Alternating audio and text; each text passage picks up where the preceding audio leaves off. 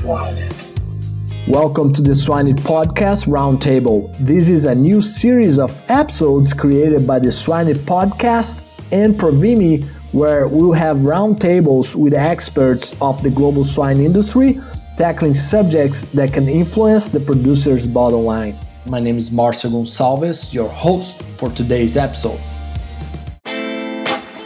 Provimi supports the podcast's goal of helping pork producers improve their systems and businesses. Let's get back to the podcast.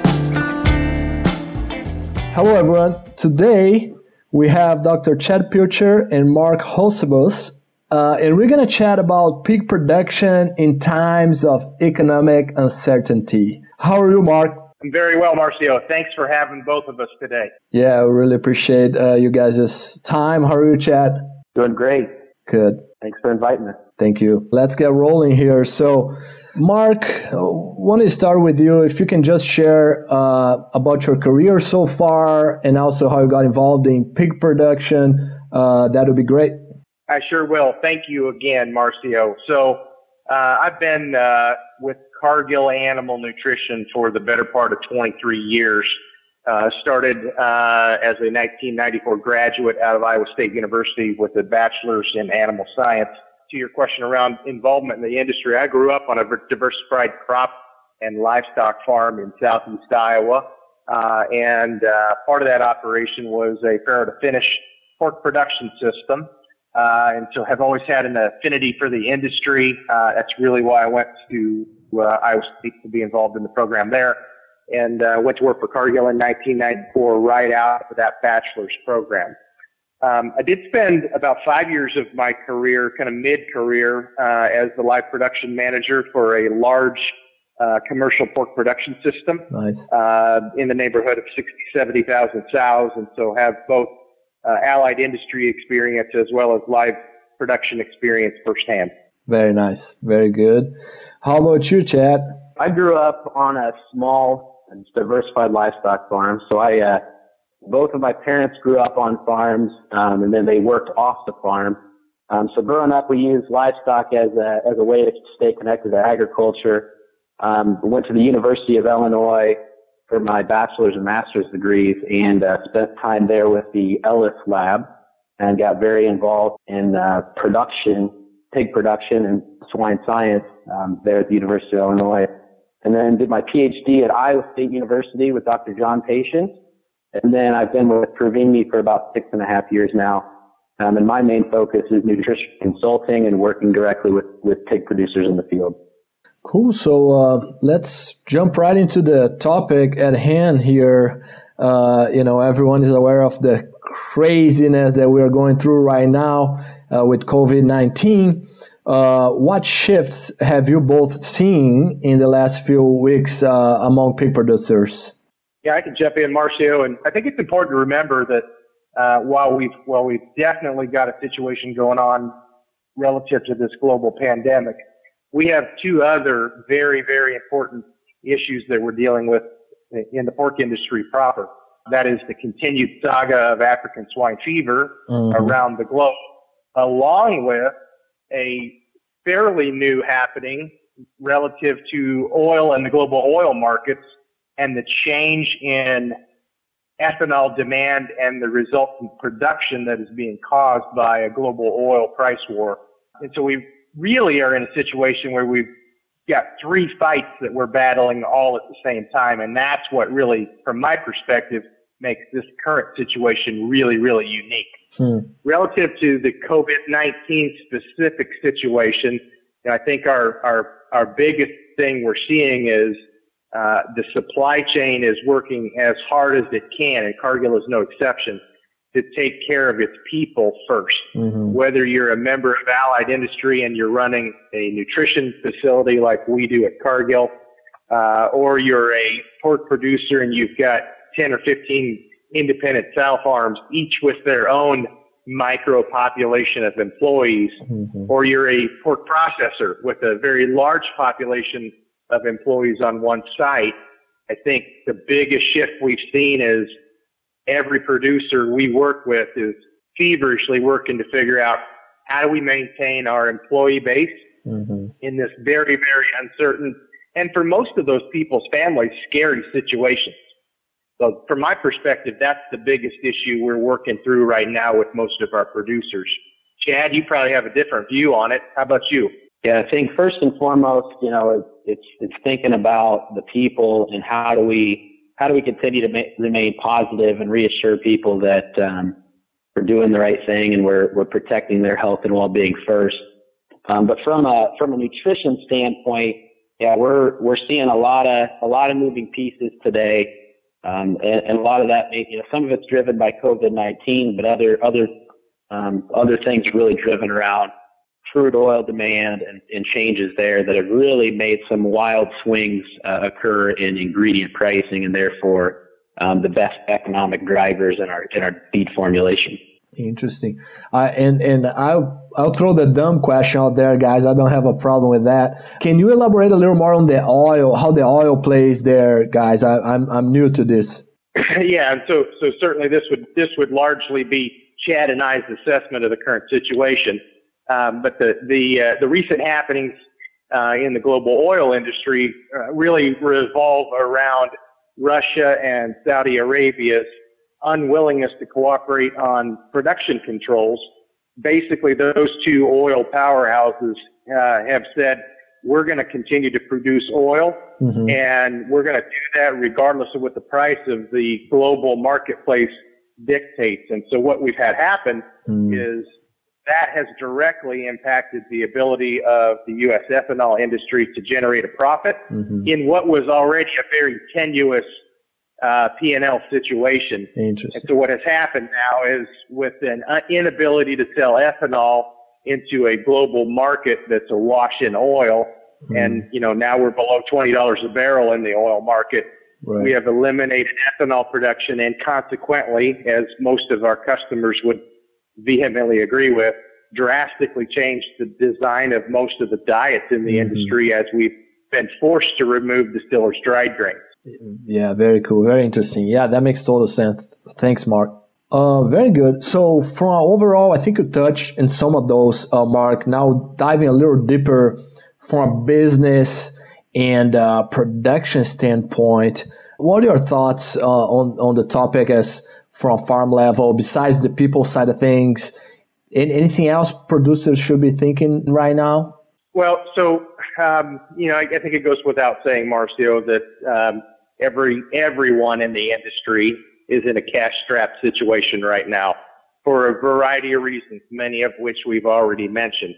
And so I think the question becomes, how do we continue to try to get better every day? Because we can't, we can't stop getting better even though we're in the middle of a crisis. The thing that we've got to do as an industry is continue to keep our heads, keep focused on what our goals are, continue to get better every day and deal with the problems that come up one problem at a time.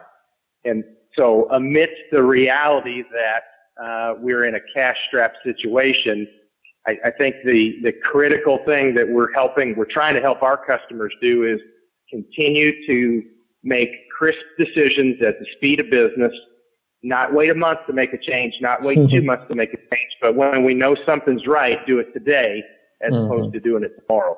And Chad may have a may have another opinion on that. No, I think I think that's a great summary. I think um, uh, from a nutrition standpoint, we've got to be flexible, and um, really it comes down to what's the best economic outcome for the for the producer. So, you know, it's, it's some a lot of the same things that that um, are at play in a non-crisis situation. So, really understanding biological responses to, to key economic drivers like energy, amino acids, fiber, and, and really understanding what's the best economic way, you know, what's the, what's the best way to feed a pig from an economic standpoint, from a profitability standpoint. So, you know, in, in this situation, we've got a lot of the, the key economic inputs changing from a price standpoint. Um, and, and we've even got the output, you know, we've got pork prices that are, that have been changing rapidly as well. And so we've got to be able to, to be flexible and have the, the robustness of, of economic modeling of, of nutrition to be able to determine what's the, what's the best feeding program based on today's economics. Right. Marcio, I might add to that. You know, the, the reality is, and I, and I think our, our producer base will appreciate the comment at least, even, even if it is painfully uh, difficult to continue to deal with. Um, we're losing money as an industry right now in a, in a lot of cases, right? And so mm-hmm. the, the need to be nimble has to be driven by the reality that if we're not going to be in a situation where we're profitable, we have to work hard every single day to minimize loss. And, and that mandate, in many cases, changing decisions on a day-to-day basis around something that might have worked last week, but now because the reality has changed, we got to change quickly. And so we are in a situation today where we're getting up every day and trying to make sure we help the industry as a whole and our clients specifically manage through this cash crunch by losing as little money as possible. Right. Are you guys seeing uh, some packing plants either closing or reducing uh, volumes there? So my understanding from uh, a number of discussions yesterday, Marcio, is that we, we have we have a number of things going on. Again, all related to these three what appear to be disparate events of COVID, ASF, and a uh, global oil industry in disarray. And, and so what you have right now is we have at least two or three situations in the industry, North America as a whole, right? Canada and the U.S., where some packing plants have been shuttered because of the global pandemic issue, right? So we've got two or three scenarios where employees haven't shown up to work or they've walked off the job. And now, now what do those plants do or where, where do those hogs go? Those hogs have been shunted to other industry facilities. And so on top of a very large market ready supply that we already were facing, now we're trying to cram the same amount of hogs to kill on a weekly basis into a more limited number of facilities. And so the uh, industry contacts that I was able to visit with yesterday have, have said the shackle is full. We're going to be pushing record kills for the next number of number of weeks in front of us as long as uh, we continue to deal with a shutdown or a partial shutdown in some of the harvest facilities that we have historically been able to utilize. Cool. No, that makes sense. Chad, from a nutrition standpoint, you know, if any of these uh, packing plants either reduce their volume, it's kind of funny, right? Because we always want to increase growth, but in this type of situation, we might want to reduce the growth. Any overall thoughts there that, that you can think of? Yeah, I think you know, it's going to be very situational dependent. So uh, some producers may have a reduction of five to ten percent of their market loads being cut. Um, it, it may get hopefully, you know, as of as of time of this recording, it isn't uh, there isn't a major widespread closure, but um, there are some smaller closures, smaller reduction in uh, in the amount of, of pigs going to market. So I think you know, we start to just go back to our basics on on uh, economic and biological modeling and look at things like energy levels. So if we need to stretch out a pig supply over a number of weeks, we're going to look at things like lowering energy, maybe decreasing amino acid content, so maybe decreasing our lysine to, to energy ratios. Technologies or nutrients like tryptophan may be, may be something that we can uh, back off on. So as the extra gain becomes less and less valuable. There are things that we can do from a nutrition standpoint to try to maybe pull back on costs to potentially slow growth. I don't think there's anything from a nutritional standpoint that we're doing today that we're going to drastically reduce growth rate, at least at this point, but there are there are some things we can do to help uh, mitigate the situation. Yeah, very interesting. And Marcio, what, Marcio, what's very dynamic about the current situation is that we we do have the, at least the potential, right? It's on certain days it feels very fleeting, but we at least have the potential for the export market to, to really kick in at some point. And so there's a very fine balance between slowing the entire production system down mm-hmm. across all phases of production versus potentially maybe trying to find a way to slow down those, those late stage finishing animals.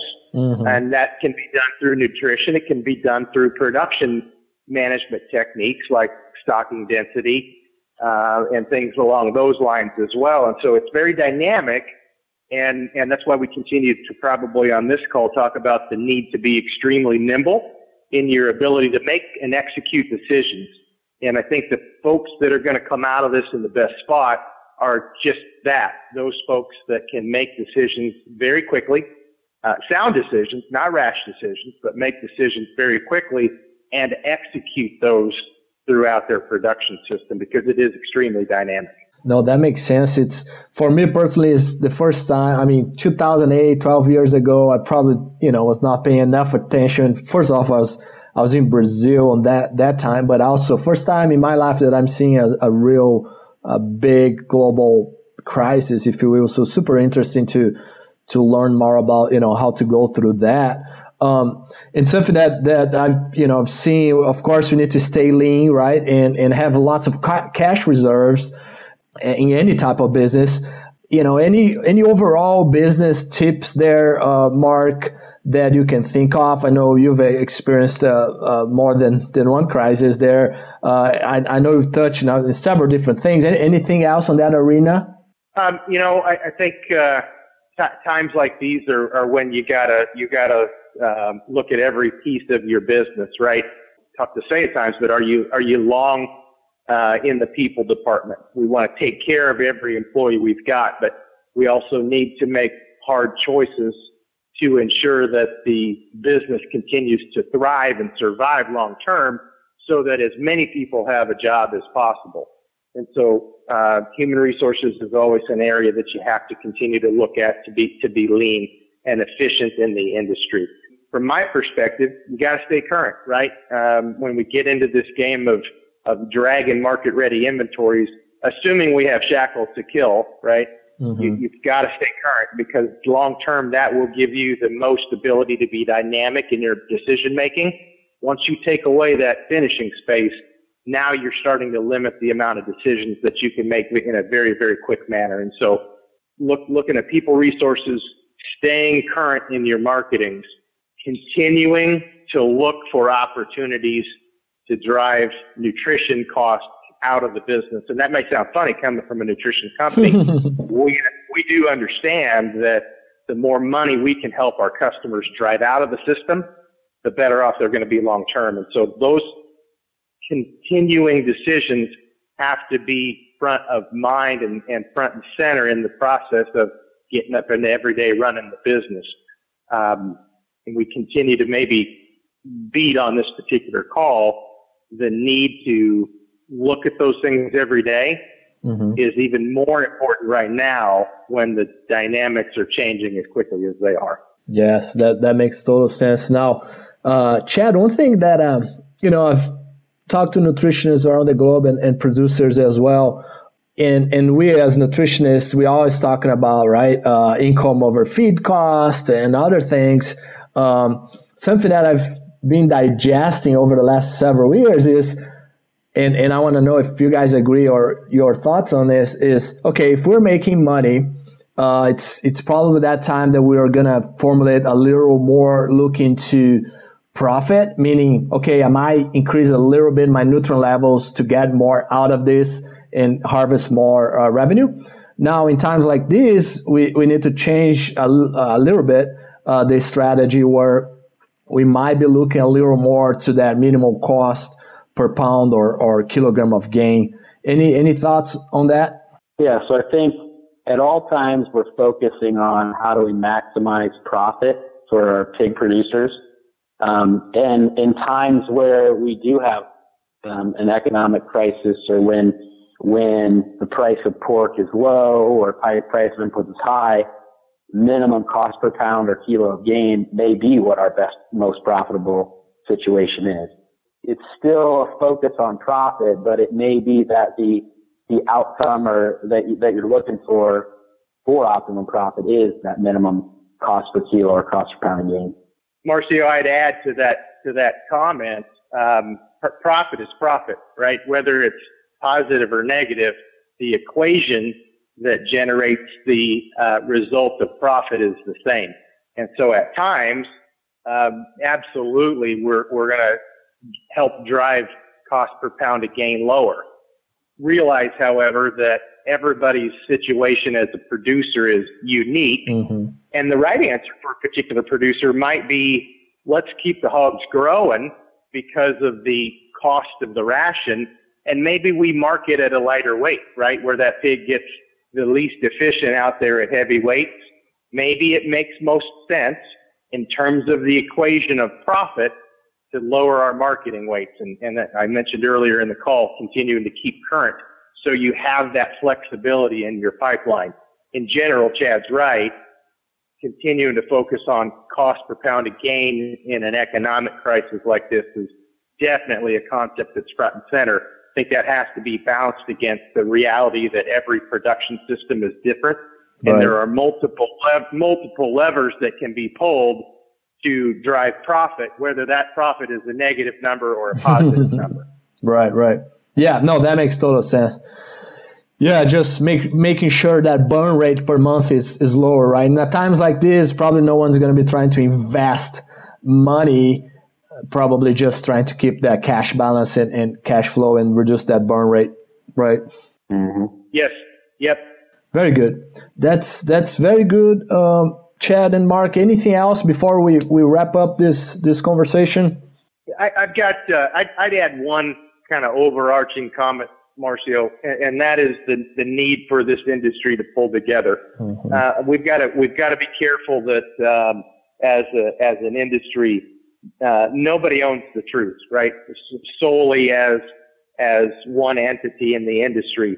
At times like this, it takes all of our collective intelligence and universal mind, you might even say, to fight our way through this and come out the other side for the benefit of all participants up and down the chain. And so my ad- admonition to the producers out there is make sure you're visiting with as many people as you can around opportunities to to do things differently, to continue to get more nimble and, and to, to really operate at the speed of of the world around us, which has changed drastically in the last two weeks. And so let's do that as an industry, not a uh, group of siloed businesses within the industry. And I think we will all find a better outcome on the other side of it. Right. That's that's well, very well said.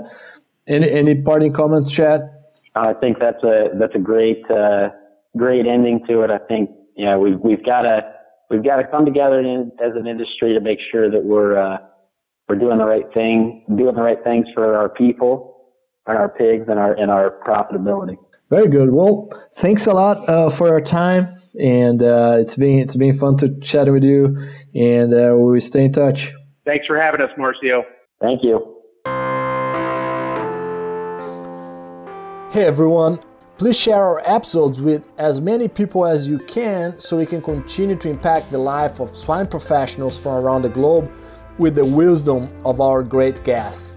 Before you go, make sure to get in our waitlist for the Swine Talks Web Conference, the first online conference of the global swine industry, an update on hot topics, and we even gonna have some controversial topics of the global swine industry. So you can leverage that knowledge in your day to day. Go to swinetalks.com and get on our waitlist. We'll talk soon.